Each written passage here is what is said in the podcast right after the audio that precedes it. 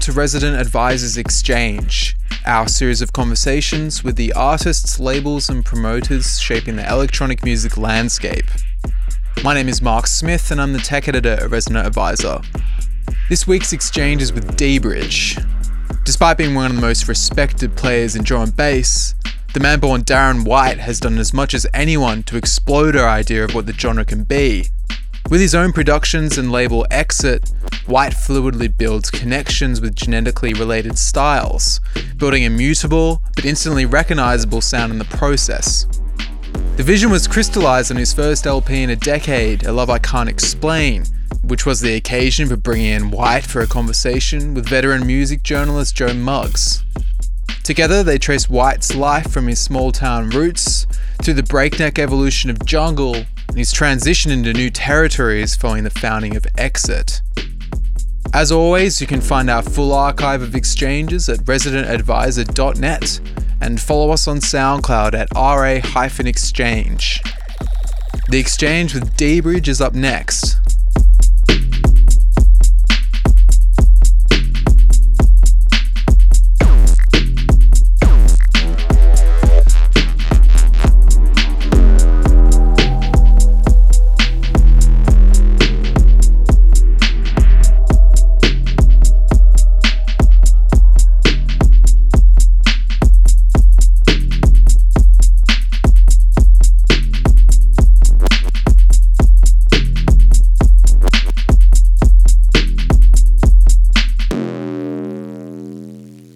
Nice. Hi, Darren. Hey, how you doing? I'm good. Um, how are things? Uh, what's the occasion that we're interviewing you on? What's what's going on that's important? Um, I'm going to assume it has something to do with the fact that I've finally released my second solo album after ten years. That might be it. Yeah, we'll go with that. All right. I mean, the obvious question then is, what took you so long?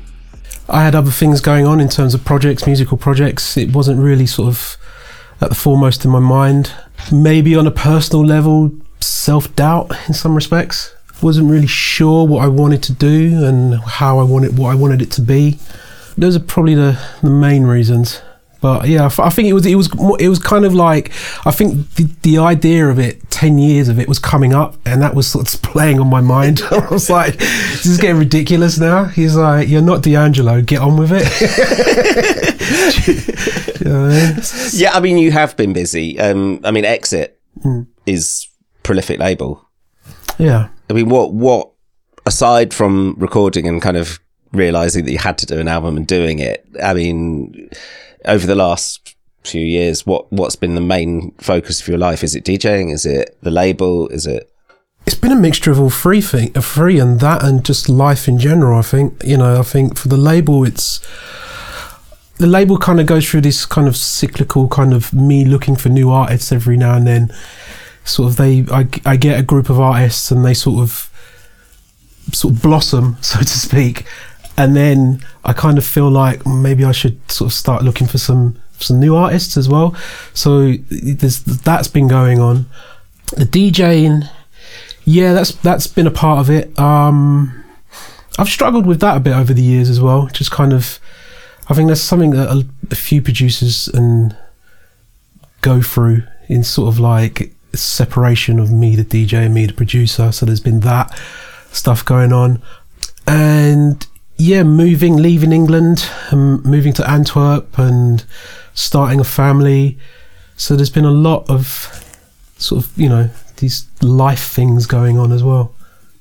And and hanging around in the background, of course, is Bad Company as well. yeah, yeah, that was that was uh, yeah, that was an interesting project.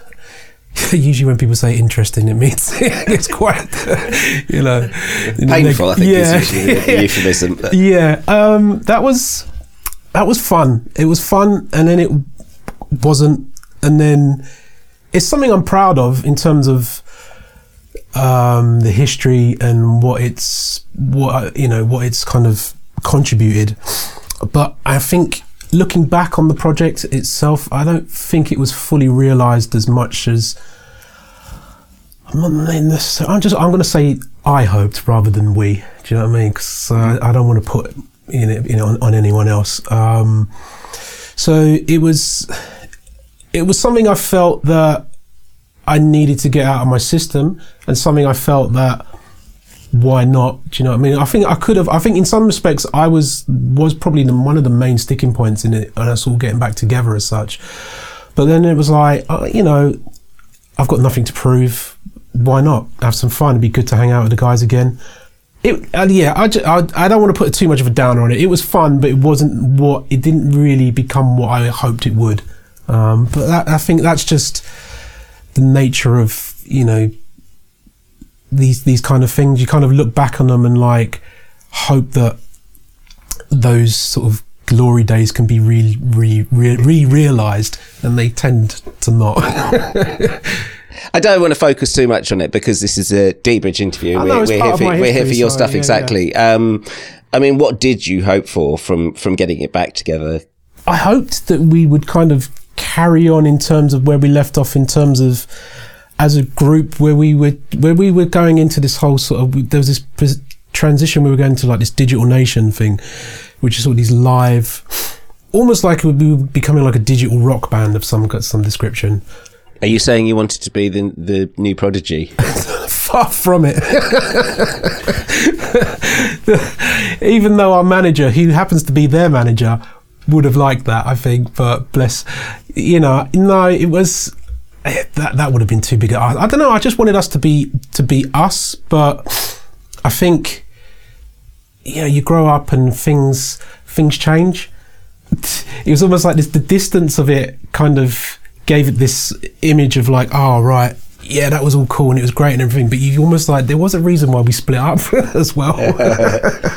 and then sometimes that sort of sort of starts to come back around.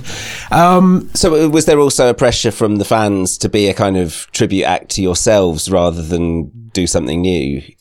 Yeah, I think there was in some respects. I think there was almost like, there was there was like these two two opposing forces in the sense of like there was the, the original fans who wanted us to just kind of like do what we did, and then there's like you know we'd signed to Ram, and you're in the modern age of drum and bass, and you need to create something that can sonically stand up with what's going on right now. What we did then didn't necess- doesn't necessarily work now. for, for people outside of drum and bass, this is almost difficult to comprehend because Yeah. the sonic arms race of drum and bass is a real special thing in its own right, isn't it? Yeah, yeah, it is. It's something that I've ch- purposely tried to steer clear of, just because I'm I've I haven't got a clue to be honest about any of that stuff. But yeah, it's just um, when the the sort of the details overtake the the vibe. That's when I personally lose interest as well. I just want to kind of let's just get a vibe. I don't want to spend five hours sort of sculpting a snare. Do you know? so, yeah. Well, I mean, that takes us quite neatly onto your solo stuff and your solo sound, which um, seems to me has kind of been uh, variations on the theme. There has it's been exactly the opposite of a kind of arms race. You've you've found a mood and you've really worked within it over years. I'm very. I've I've I've said it quite often. I'm, I'm very sort of. I'm quite a bit of an emo, so I want things that kind of create a feeling or create a a res- an emotional response in me. It's quite dreary in some respects, but but I think that maybe that's my thing. sort of um, this sort of sort of like a underlying moroseness. But that, uh, okay, uh, I mean, let's go right back to some roots because you were like a shoegaze and Cure fan yeah. as a teenager, same as me. I mean, I grew up in the Thames Valley, and that was that was our music. We were proud of it. Um, and from the outside, it was really easy to to take the piss out of boys with fringes over their faces, kind of staring at their effects pedals. Yeah. And yet, once you're in the thick of it, once you've got your ride record or your My Bloody Valentine record turned up, it's like you're out in the cosmos. It's majestic. It's huge. It's the absolute opposite of dreary.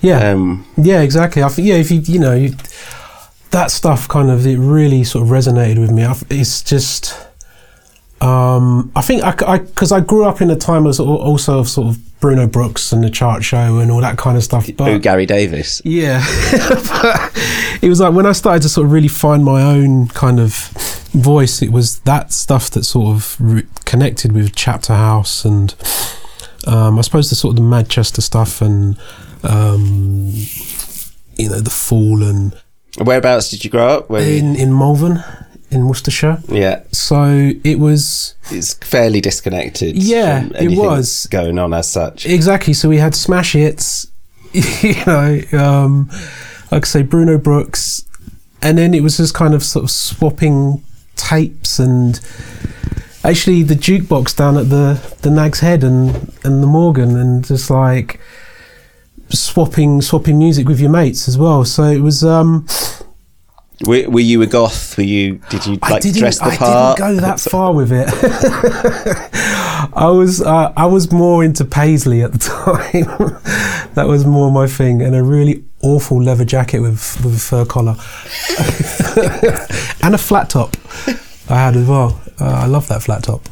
Um, That's quite a combination. actually. yeah, it is. If you, I, the, the, I've got a picture, and it is quite a combination. What people don't appreciate is how in small towns, certainly then when you didn't have that much communication with the outside world, like subcultures would kind of bleed together because there'd be only like one punk and one goth in the town. Yeah, exactly. And we were all mates as well, and it was kind of like we our going out was going up onto the hills and doing drugs for you know what I mean. It was like Waiting for the aliens to come. yeah, pretty much. It was that. It was you know it was.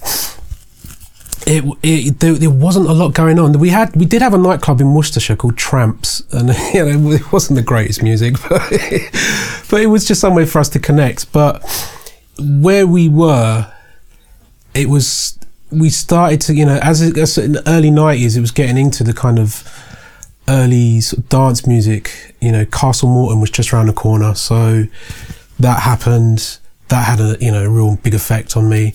Um, and there was just for me, I think sonically as well, there was this connection between the sort of shoegaze and what Manchester were doing, and then break beats and dance, and so it was like this natural progression into so, so were you going to free parties? Were you like experiencing it Um, out under the stars? Yeah, there was a couple. There was a couple. I think I, I think I managed to get to a couple DIYs, if I remember rightly.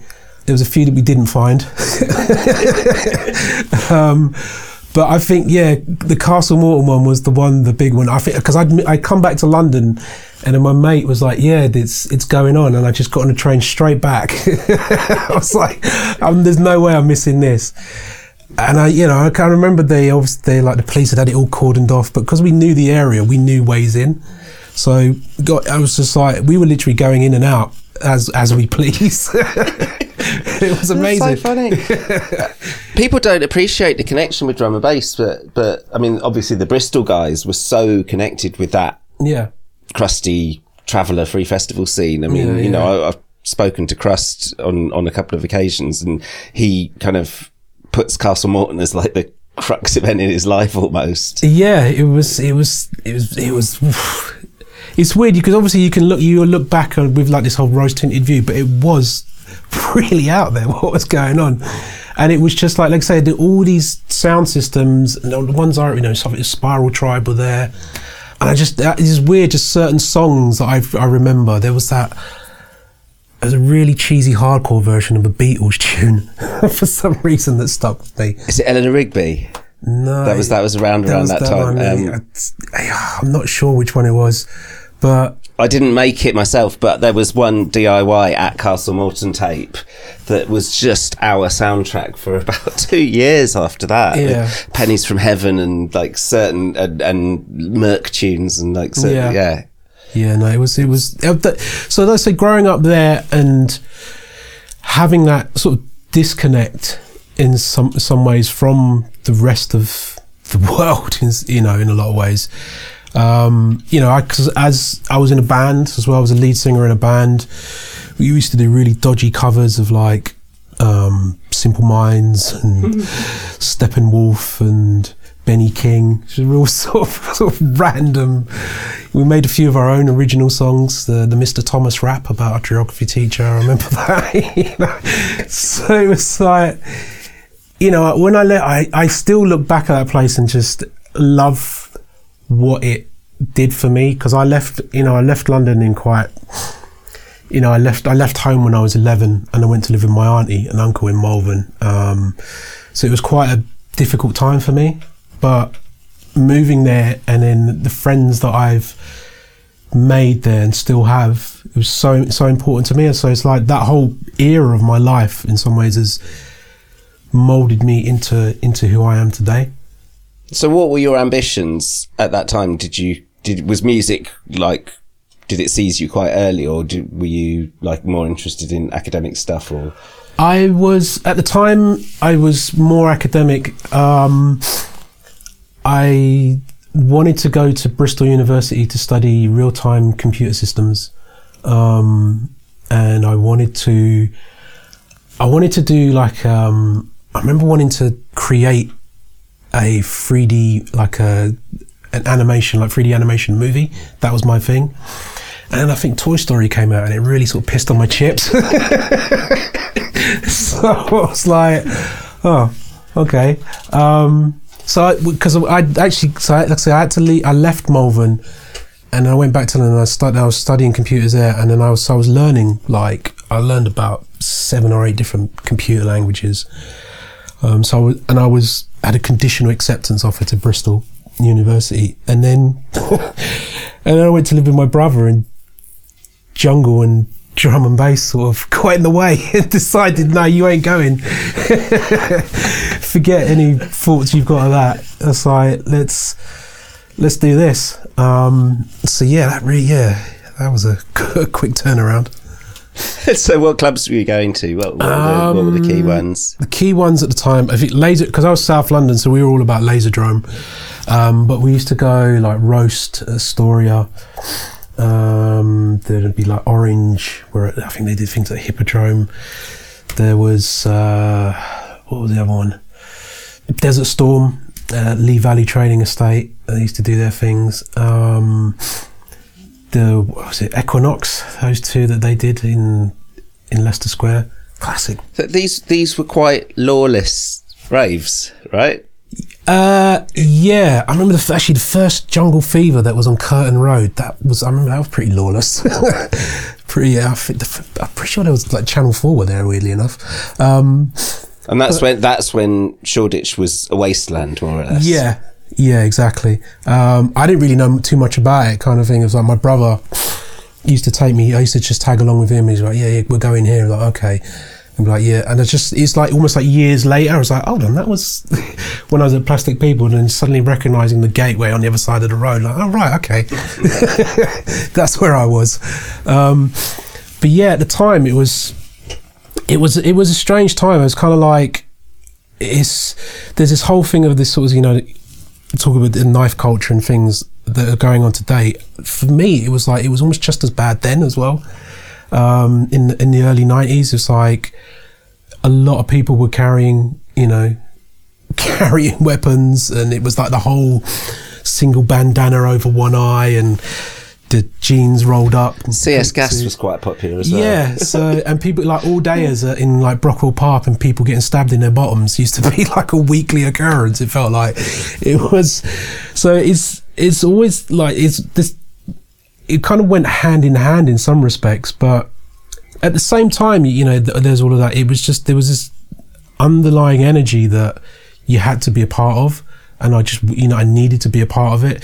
It's that you could choose to kind of mix in all of that if you wanted to, but you know it was it was worth the risk, so to speak. Yeah. this this was my experience as you know a really white small town boy mm. coming into London and like going to the occasional thing, and going, this is terrifying. But then once you're in the thick of the dance floor, yeah. as long as you're participating, yeah. it was like, it was, it's still a rave. Yeah, exactly. I think early '90s when I was with my brother and we were doing Sewage Monsters, and we we did I did I remember we did a couple PAs at um, PA say PA. Basically, you put a DAT tape on and pretend to play the keyboard. you know what I mean? Those, those are the days. Um, yeah, did a couple of them for, for Desert Storms, and that was around the time as well. I kind of linked up with like Lenny De Ice and um, Arms House Crew, and that was sort of they they were in they were doing the um, oh, what was the the main drum and bass at the carnival. They they I think it was All Saints. I think they used to have the All Saints stage then. I was just in the thick of it and just loving it, you know. I can imagine if you were, because I mean, they, they were important players, and, and so you know you were right in the mid. Because I mean, those stages at Carnival were mosh pits as well, Yeah, yeah, yeah. actual mosh pits. And Yeah, I haven't been back to Carnival in so long. Um, but yeah, it's kind of like that was you know Carnival '93. I think '94. I think they were still doing it as well. Um, so it was just it was weird though. It was kind of like I was there, but I wasn't. I was very quiet.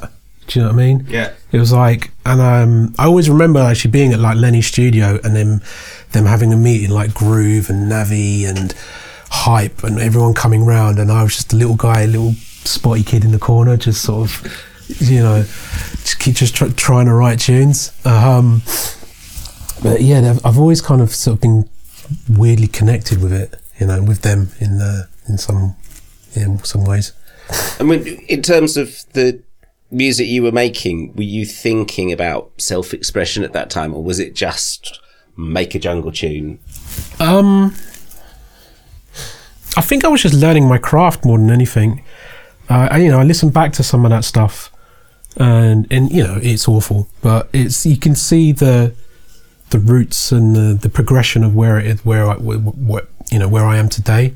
Um, and back then, it was like just learning to use these pieces of equipment, whether it was the, the S950 and the S1, the Akai S1000, and mixing desks and whatever. So it was like you were influenced by what you were listening to as well, you know. So and that's I think if you listen to to, to Jungle, it's very it's it's quite insular in that way of sort of we've all borrowed from each other and and but it's in a been in a progressive way. Mm-hmm. I think you know if you look at the early it was it, in fact it was lawless. I think in terms of like a record would come out and if someone had left their break clean you'd have that straight away. Do you know what i mean? Or if there was a bait yeah i'm having that. Do you know what i mean? So it's like it was it was it was all part of the progression though and i think as if it's like you um, the, my main sort of um example is like if you listen to you know to the Amen break from what it is to what it became and what in the different versions it's all through resampling.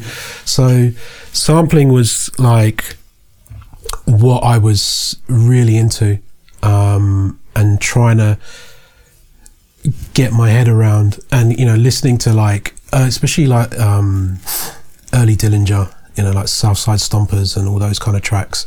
Um stuff on moving what moving shadow were doing. Um all that stuff uh was really sort of like oh, it used to bug me like how did they do this? How did they do this? And that was that was what drove me more than anything.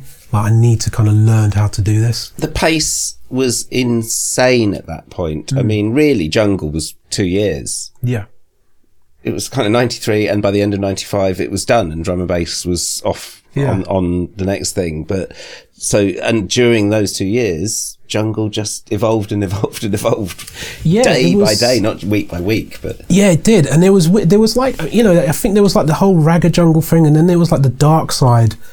Some of it was really sort of like quite creepy. Do you know, what I mean, was some really like quite disturbing, you know, and then that that sort of became a thing, and then it sort of I think it sort of refined itself, and DnB sort of grew, as as it is sort of grew out of that out of that refinement, out of people. I personally feeling like sort of there were almost uh, maybe moving away from sampling, but just kind of learning again, like learning their craft and not being so slapdash about it. Like kind of like just seeing, you know, what, what seeing what you can throw at and seeing what sticks. In some ways, is what a jungle was uh, because you li- you listen to it and like, woof, that they're they're not in key. Do you know what I mean? But it works. So I think as people as producers progressed, they got better at what they were doing, and then that's how DnB, you know, sort of came out of that. Do you think there's there was a sort of parallel between the sound going into something more refined and kind of replicatable, if that's the right word, and trying to go towards something more sustainable in terms of a scene that wasn't quite so chaotic. Maybe I think I uh, because I you know I, I I look at my progression and I think it was like suddenly you were seeing crews were being formed and that was a big part of what was going on and, and crews were defining the the sound in some respect you know or def, defining their own sound In terms of reinforced and metal. Yeah heads reinforced heads like V. v um so i kind of like when i kind of came out of the whole arms house thing is like wanted to be part of something like that um so i kind of got involved with uh a mutual friend introduced me to Maldini, who was already with working with um, Trouble on Vinyl, and so that was kind of like okay, cool. You know, there's this Clayton's down there. He's got studio. There's this kind of there's Just Jungle. There's Kane. There's Shogun. You know, they got they got Renegade Recordings and stuff. So it's like I, I can kind of get with this. There's like a nice, there's a nice crew mentality here.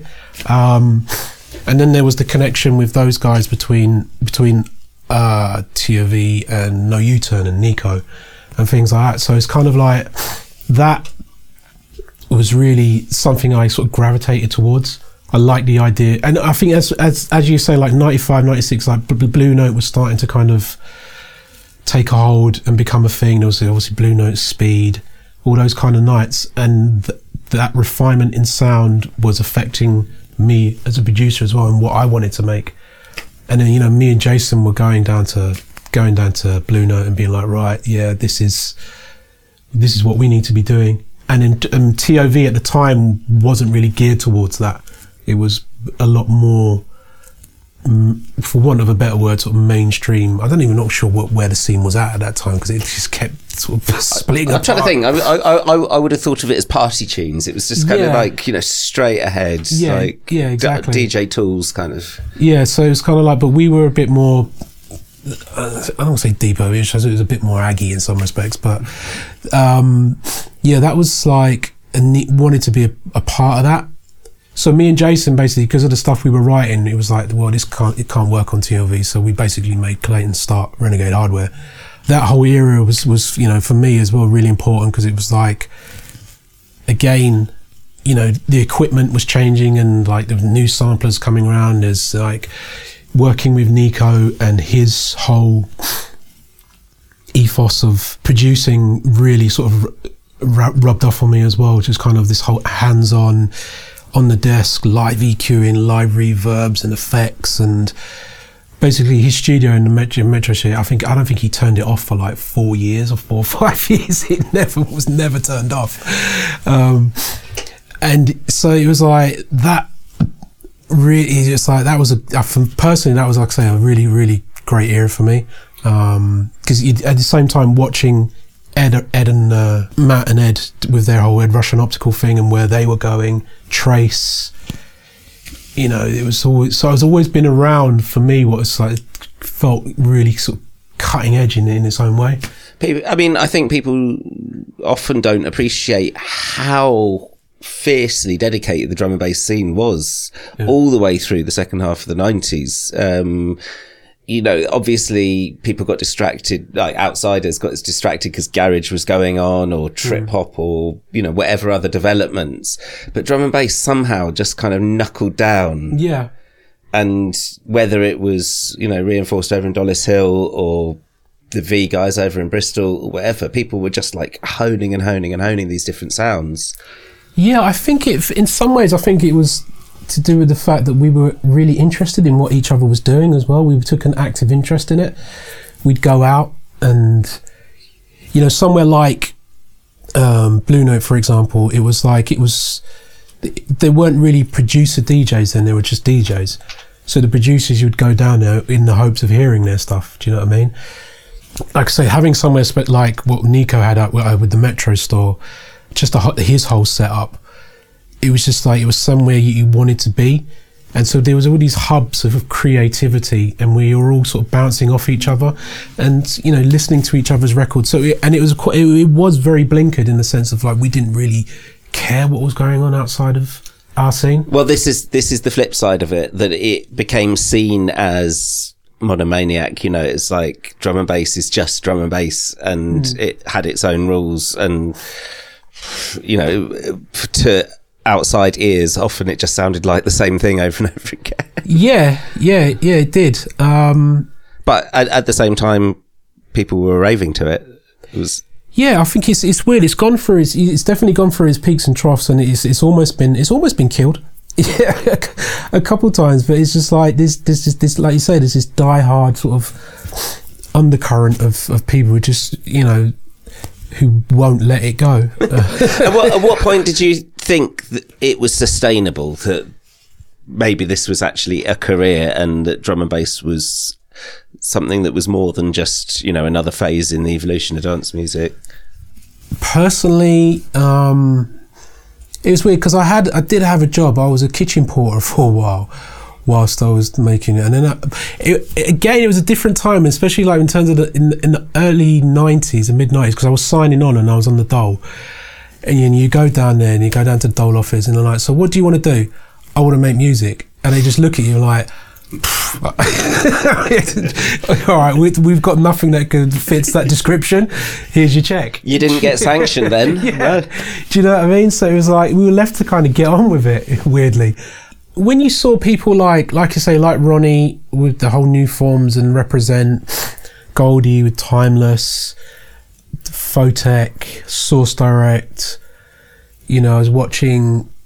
Uh, you know, moving shadow and how that was being run as a business, and being obviously being a part of hardware and seeing now how that was run as a run as a business as well. It's like okay, I could, it, as a career choice, it probably didn't really, really sort of stick until Bad Company, when you know that was what ninety, what the nine was what ninety eight, December ninety eight, I think. So that when that suddenly, because I didn't do my first DJ gig until ninety seven.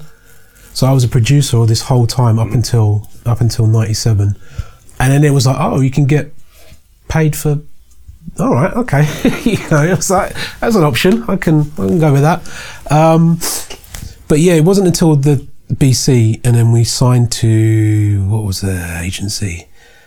Oh God, she's gonna cuss me for forgetting it. Caroline, unique, unique artist. So there was there was with, with Andy, hype, all the GQ, everyone was on there, and then so suddenly we were like hot shit, and we were just you know we were getting paid a fair amount of money. Um, internationally as well yeah. So then, then it was like, oh right, okay, this can, I can do this. Um, but I think you know, like I say, looking um, looking at people like Ronnie, seeing that they were starting, you know, these people getting sort of chart success of, of sorts. Um, and I think the majors, in some ways, the majors, they decided to get involved, and I think they signed a lot of the wrong people as well.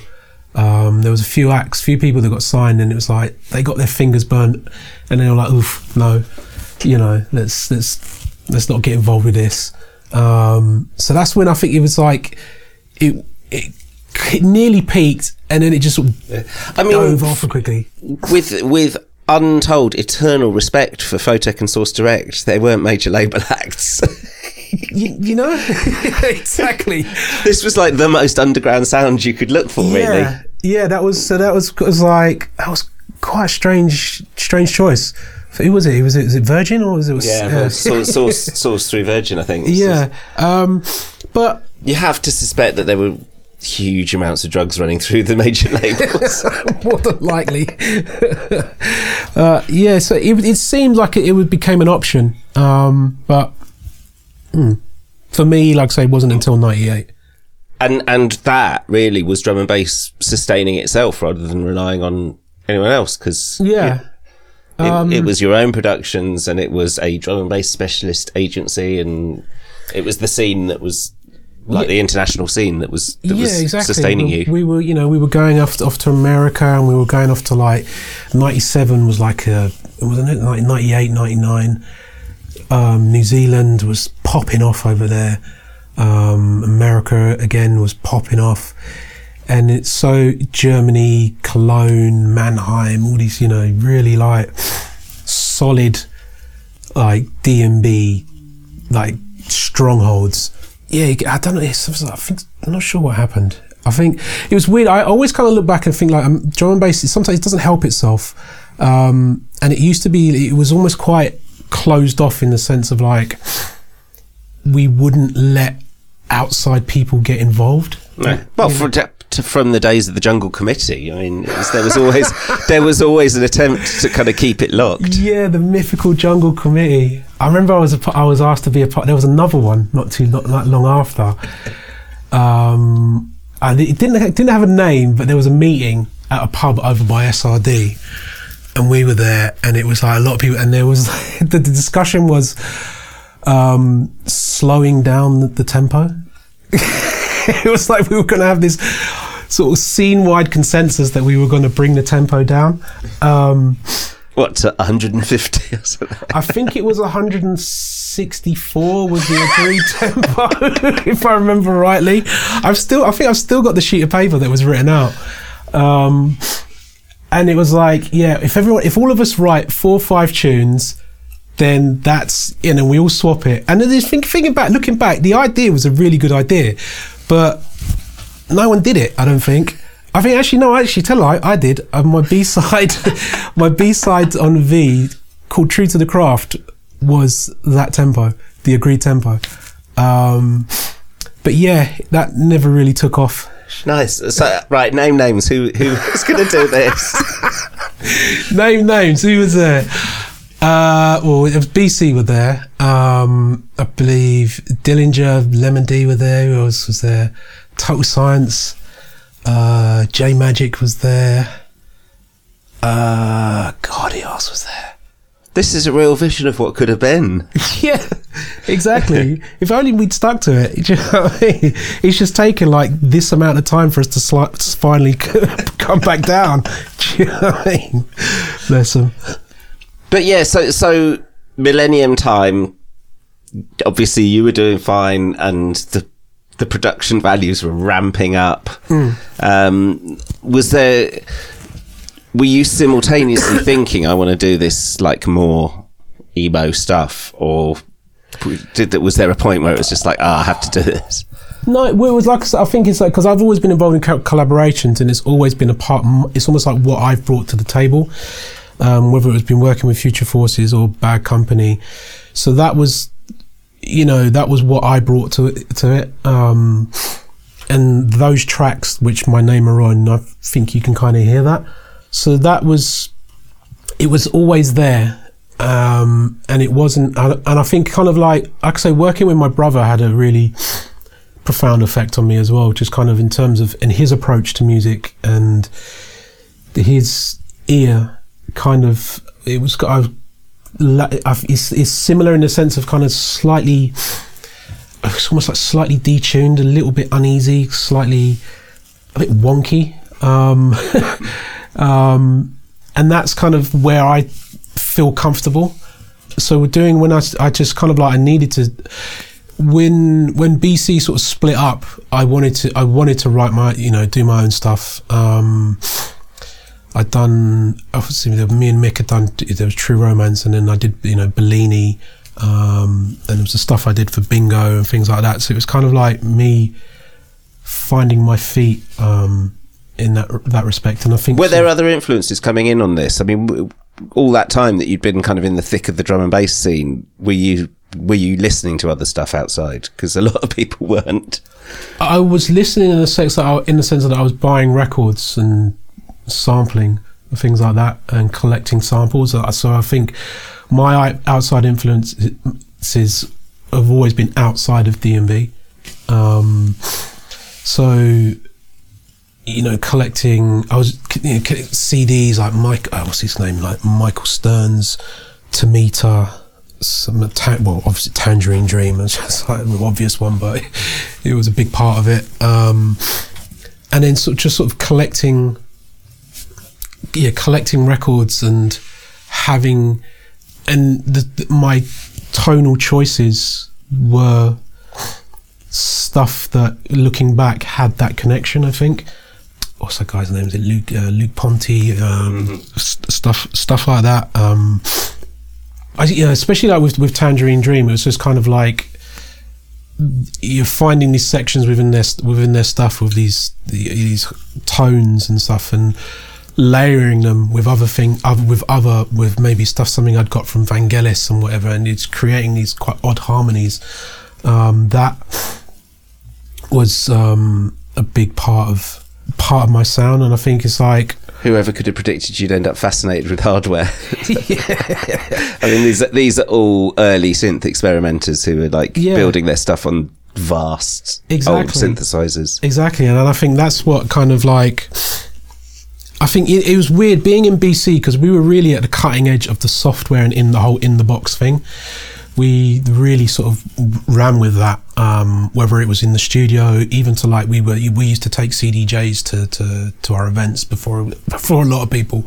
We got cussed heavily, um, but it was when I really started to get back into hardware. It is that kind of thing of like with with the samplings, like all I'm trying to do is recreate what I was hearing on those on those records, um, and it's now I'm in a position to be able to kind of get the sort of get the, the bits of equipment I want, like my guitar pedal, like collection is ridiculous. it's like, I just love that. Just, just and that was something I learned again, learned from Nico, just kind of jacking things in and just seeing what happens, and then sort of getting that connection of like, ah, okay, li- listening back to sort of you know My Bloody Valentine, the, the obvious ones like Soon and whatever, and um, hearing how those tones were created.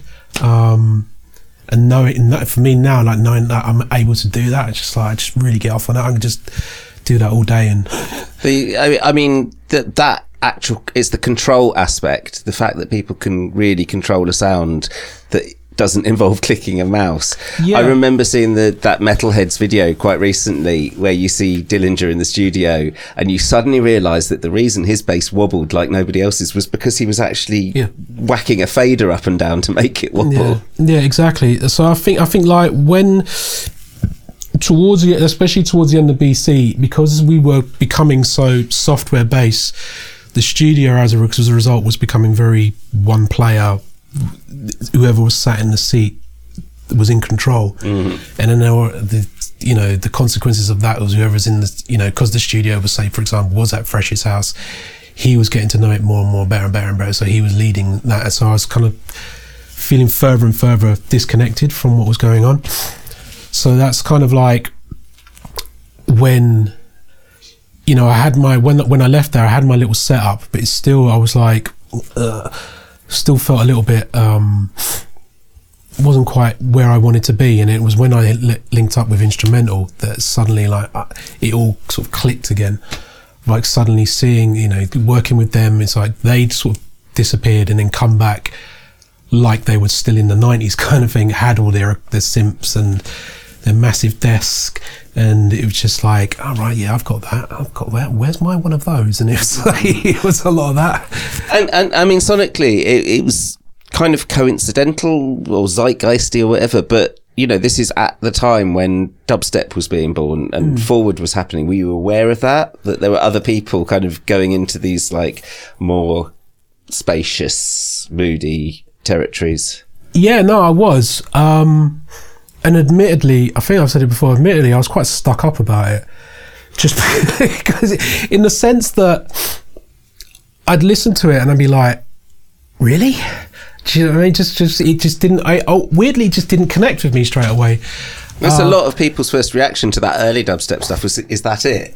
Yeah, and so it was almost like you have to kind of hear it and see it in context to kind of, and then also sort of like, it's like, again, it's this snobbishness of like, I've been doing it for so long that you forget where you started and like you look back and like actually if you look back and look back at your own stuff, there was a it was really bloody raw. So it's like they've still got to get you know still move through all those stages before you know to get to where you think they should be but yeah it was like i knew it was going on but it was again it was like this there was a mass exodus from dnb of, of producers who were suddenly like right now we're making dubstep now and it was, you know the whole bandwagon jumping thing. And that was like that was something i was like i'm not doing that. I'm staunch like dnb you know and um But you were doing the half tempo thing by them. Um, kind of. By the time people were actually jumping think- ship, like by the time it became a big move from D&B to dubstep, you were definitely well, when okay, uh, because I don't know the, the sort of the true, the true timeline of dubstep. When would you say that it really started? Just so I can get it in my the actual scene was was happening from like 2002, like the forward stuff. right. So yeah, But it was 2006 and 7 when like drum and bass scene started properly taking notice and Yeah, so I was still in my staunch nah DnB by then. I hadn't hooked, okay. I hadn't hooked up with um with um okay, maybe it is a bit later then. yeah, for for me personally I hadn't hooked up. So I was still kind of like nah I'm not I'm not about that. This is what I do. Because I'd had my obviously because I had my my label as well at the time. So so I was aware of it, but it wasn't something that I felt like I needed to not needed or wanted it was something that I wanted to make because I didn't. I think I think personally, I felt like I would just be perceived as a bandwagon jumper, so I don't want to. You know, Yeah. it was almost like it would have been. It was almost too late for me to do it if I was going to do it. Um, so yeah, so it's almost I think like 2009 when I was working with Instra. I think that was from from my point of view where I was we were seeing artists from that scene who were like wanting to move off into other directions as well and then w- what we were doing with the autonomic was something that they connected with as well which i thought you know which was really cool so we were getting stuff from like scuba um james blake pearson you know Ramadanman just who were exploring their own you know directions And a lot of them had been drum and bass kids Yeah. early on, like Yeah. as kids kids. Yeah, exactly. So it was like that was um that was when I think when and also I think working with Instra as well, kind of like they definitely opened me back up to kind of like being honest about your influences and being honest about what what it is that drives you and what you know it's just basically what influences you. You know it's like it's almost like sometimes DnB was like nah nothing we we we, we don't we're not influenced by anything. This is we just drum and bass Do you know what I mean no shit. yeah so it was like it was really refreshing to kind of hang out with these guys who were like you know Damon who was really like really into sort of, sort of the warp and Boards Canada, Drexciya, and then hearing the connections as well. And then again, sort of like being able to sort of openly put express my sort of influences and connections into what we were doing as well. Um, so that I think that's when we were kind of like the halftime thing. It was like it's it does it, you know as long as it works, it doesn't doesn't matter. So you know what I mean? It's almost like I I think I'd almost It's like, all electronic funk. yeah, I, so I'd gotten to the stage where I'd just chilled out about not being taking it so serious, not feeling like I have to kind of hold this flag of like it it can only be this way. And do you feel like since then, I don't know, eight, nine years, you've kind of been in that space and been able to explore it? Has there, has there been big changes since then? I mean, hearing this new album, it sounds like you're still exploring some of the same ideas. Yeah, I'm exploring in the sense of I I kind of like feel that DnB is is is a really truly versatile form of music. And, it, and I think you know a lot of that comes from the fact from it was so sample based, the fact that we could put, you know, put these basically these super groups together on a record that you know that of coming from completely different scenes so it's like we can do still you know still able to do that piece those influences together into whatever this whatever the, the, the agreed tempo is you know i mean but i think it's like it's it's i kind of feel like it's for me i've moved beyond that it's almost like there's a it's like a spirit, a sort of feeling that DnB has that can be explored in other tempos and in other other areas of, of electronic music. And that's where I'm kind of like where I'm at. I think it's like I know that that's what I'm known for, but it's not the be all and end all for me. And it's kind of I want to explore other areas of of of electronic music, but bring what I've learned from that to it in some respects. It's it's the same like what I used to do when I used to get really pissed off with with bad company. I'd sort of bugger off and go and hang out with my brother, and it was you know it was cool being able to bring what I would learn from BC to what was going on over there. You know, I had a um, I got you know I got a couple credits on um, the vintage high tech album on K7 um, and things like that. So it's kind of like and then again, kind of like what I learned from my brother and he, him getting me into JD and Dilla and that whole, you know, Sa-Ra and all that kind of stuff, and that taking that, then taking that back. So that's why I'm. It's I'm still still doing that, and that's why I love collaborating and just trying to piece all you know different things together and see what's see what's possible. It's like it's what it's like I'm really into sort of reaching out to people outside of our scene as well, and hearing their versions of or what they think DnB is, you know, um, and trying to get, trying to you know trying to get them to produce stuff. Uh, yeah, and and I mean, in that period, since that kind of, I guess the Millennium era is when it was at its most insular and mm. inward looking. But and since then, you know, you end up with now with people like Om Unit mm. and um, uh, Machinedrum, all these people who've kind of cracked, yeah, cracked the wall and are able to kind of bring bring influences both in and out. Um, it's it's definitely become part of the electronic music family, the wider electronic music family again. Yeah, and I think that's where I'm kind of sort of really happy with how Exit has progresses because it's like I love it's like I love straight up rolling drum and bass like what Skeptical does. I love, you know, the sort of jungle Duke influence stuff that Fracture does, or the stuff, you know, the stuff that Fixate does. Um, I love, you know, what Consequence and Joe Seven and They Live, and you know, my brother is Black Pocket and Dan Habarnam. So it's like, if you look at my catalog, if you look at the Exit catalog, you can see that it's it's it's very varied. Do you know what I mean? and I try, I do personally try not to have too many crossovers in terms of artists. Do you know what I mean? I want people to have their own space and be allowed to have their own space. And in a weird way, I suppose, in some ways, having that ethos has allowed me to be who I am as well. So that I can go out there and put out a record like Too Late or my album and it, and people be not be so surprised by it, hopefully. Do you know what I mean? it's like, it's been quite selfish, I suppose, in some respects. it's quite calculated. So that, all of those people you've mentored, all of, all of that work you put into the label was just so that you carve out a space that you.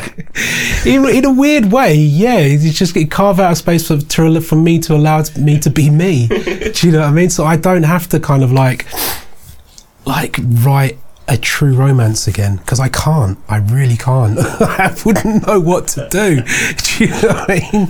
So, and I think it's like working with Instra and working with all these people over the years has kind of led me down this path. So this is where this is where my head's at sonically. This is what I want to make. So I just hope people get it in some respects.